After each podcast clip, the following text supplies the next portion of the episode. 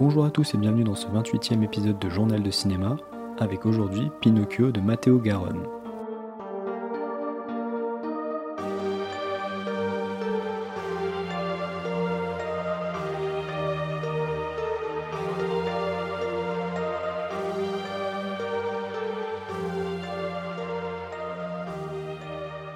Pinocchio de Matteo Garonne avec Roberto Benigni dans le rôle de Geppetto, et c'est donc une nouvelle sortie, chose rare par les temps qui courent, dispo exclusivement sur Amazon Prime Video. Vous l'aurez deviné, le film est une adaptation du très célèbre livre de Carlo Collodi publié en 1881 et je ne vous ferai pas l'affront de vous présenter ce personnage et ses aventures, bien que personnellement je n'ai pas vu l'adaptation Madine Disney depuis très longtemps ce qui m'a permis de redécouvrir un peu les différentes péripéties, même si globalement le gros de l'histoire, je pense que Cassie, tout le monde le connaît. Je n'ai également jamais vu la version de Luigi Comencini, qui est une mini-série des années 70 assez célèbre et appréciée. Pour présenter rapidement Matteo Garonne, c'est un des plus célèbres réalisateurs italiens de ces 15 dernières années, mais dont je ne connais malheureusement pas du tout le cinéma, n'ayant vu aucun de ses films. Donc je n'ai pas vraiment de point de repère dans sa filmo, seulement qu'il a réalisé Gomorrah, son film le plus célèbre sur la Camorra, et qu'il avait déjà fait une incursion dans le cinéma fantastique avec Tale of Tales. Quant à l'acteur principal du film, Roberto Benigni, on ne l'avait pas vu devant ou derrière la caméra depuis 8 ans, et To Run With Love de Woody Allen. A savoir que le réalisateur de La Vie est belle avait incarné la marionnette et réalisé un Pinocchio en 2002, qui apparemment est une catastrophe à laquelle j'ai eu le plaisir de ne pas assister. Je suis pas un grand fan de ces films derrière la caméra, mais notamment chez Jim Jarmusch, je trouve l'acteur sympathique. Et dans ce Pinocchio, je l'ai trouvé plutôt bon dans le rôle de Geppetto, même si honnêtement le personnage est finalement assez peu développé. On rentre très vite dans le vif du sujet et pendant les pérégrinations de notre marionnette, son personnage s'éclipse pour ne réapparaître qu'à la fin du film. Il ne peut donc véritablement pas faire grand chose de plus que ce que le script lui donne, et il se montre relativement sobre en comparaison à ce qu'il peut transmettre lors d'une cérémonie ou sur un plateau de télé. Ne vous attendez donc pas à une performance majeure ou un rôle d'une importance primordiale pendant tout le film, ce n'est pas le cas, mais ça reste quand même un des points forts selon moi du film. Première chose à aborder directement, c'est l'esthétique du film et le choix de l'adaptation, j'entends par là la manière dont les personnages l'histoire et l'environnement de Pinocchio a été porté à l'écran. Le film se veut dans un sens réaliste. Pinocchio a vraiment des traits d'enfant, mais en bois forcément. Le chat et le renard sont des humains avec un look qui se rapproche de ces deux animaux.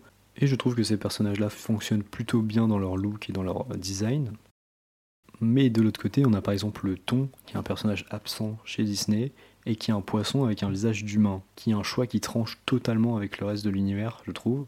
Et justement, ce parti pris du film, ce parti pris esthétique, qui est vraiment fort, il a de grandes chances de diviser. Je trouve personnellement que certaines choses sont réussies. On a aussi par exemple les pantins au début du film et d'autres qui malheureusement fonctionnent beaucoup moins bien. D'autant que pour un conte, j'ai eu l'impression que l'ensemble était assez morne. Alors évidemment, aucun conte n'a pas vocation à être enchanteur et féerique, mais dans ce film, on a une atmosphère assez rigide qui se dégage et qui va donner à l'ensemble un côté un poil austère. D'autre part, je me suis vraiment demandé à qui finalement le film s'adressait. Par exemple, la scène de la pendaison, c'est typiquement le genre de choses qui, à l'écrit, fait jouer l'imagination de chacun et des enfants dont l'esprit peut édulcorer la situation. Mais dans le film, ce plan de Pinocchio pendu, je pense qu'il pourrait être assez impressionnant pour un jeune public.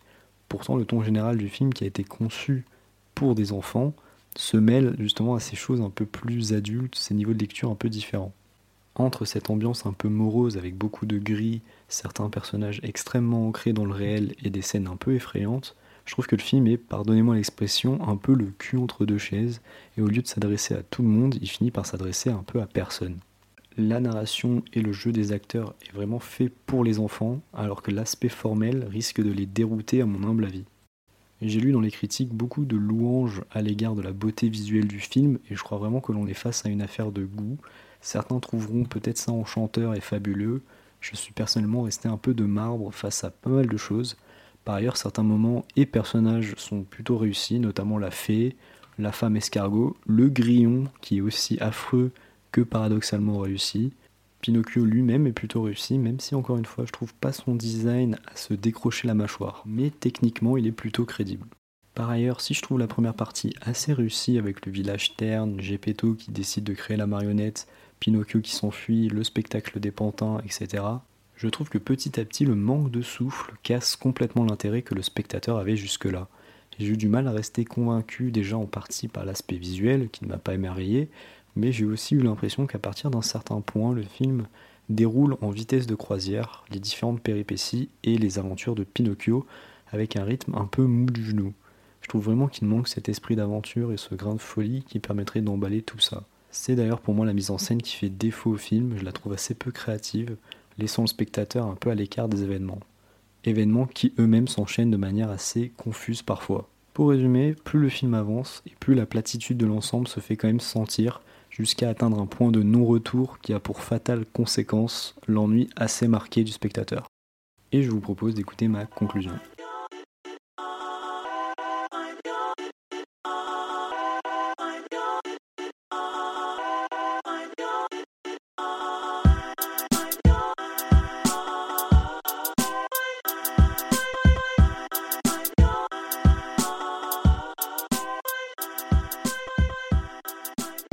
Est-ce que je recommande Pinocchio? Eh bien personnellement pas vraiment, mais comme toujours je vais mettre un bémol sur cet avis. Je trouve quand même que le pari est finalement assez raté malgré pas mal de choses qui d'un autre côté elles sont réussies. Déjà je salue quand même la prise de risque on va dire, même si c'est pas non plus archi radical de la part de Garonne, mais cette prise de risque en termes de direction artistique. On regarde quelque chose de différent et finalement d'assez brut en termes de vision des créatures et de l'imaginaire global du conte. Mais mon problème, c'est que moi, ça m'a pas parlé du tout. J'ai absolument pas été enchanté par ce que le film proposait.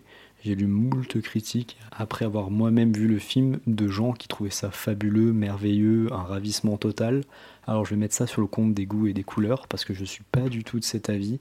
Et si on ajoute à ça les défauts du film qui pour moi sont un peu plus durs à contester, j'ai du mal à conclure en vous disant que Pinocchio est un immanquable, que vous allez voir ce conte comme vous ne l'aviez jamais vu et que c'était un spectacle éblouissant. Le rythme est bien trop plat, notamment à partir de la moitié du film où on s'enlise dans une manière de raconter les péripéties de manière beaucoup trop molle. Et vraiment, je le répète, mais à qui s'adresse ce film? Je crois pas que les enfants vont se régaler et trouver ça incroyablement palpitant, et les adultes de l'autre côté ont rien de révolutionnaire à se mettre sous la dent. Pour conclure, j'ai vraiment pas été conquis par ce Pinocchio, rien de très neuf dans ce long métrage qui manque vraiment de folie. Je le conseillerais pas vraiment aux jeunes enfants, mais au vu des avis assez clivants dont certains carrément dithyrambiques, il pourra être intéressant de se faire son propre avis, notamment pour ceux qui sont absolument en manque de nouveautés en cette année 2020, en espérant que les salles reviennent très vite. Merci d'avoir écouté cet épisode de Journal de Cinéma, c'était tout pour aujourd'hui. Si vous avez aimé cet épisode, n'hésitez pas à vous abonner sur votre plateforme d'écoute favorite. Nous on se retrouve pour le prochain épisode. À la prochaine, bye bye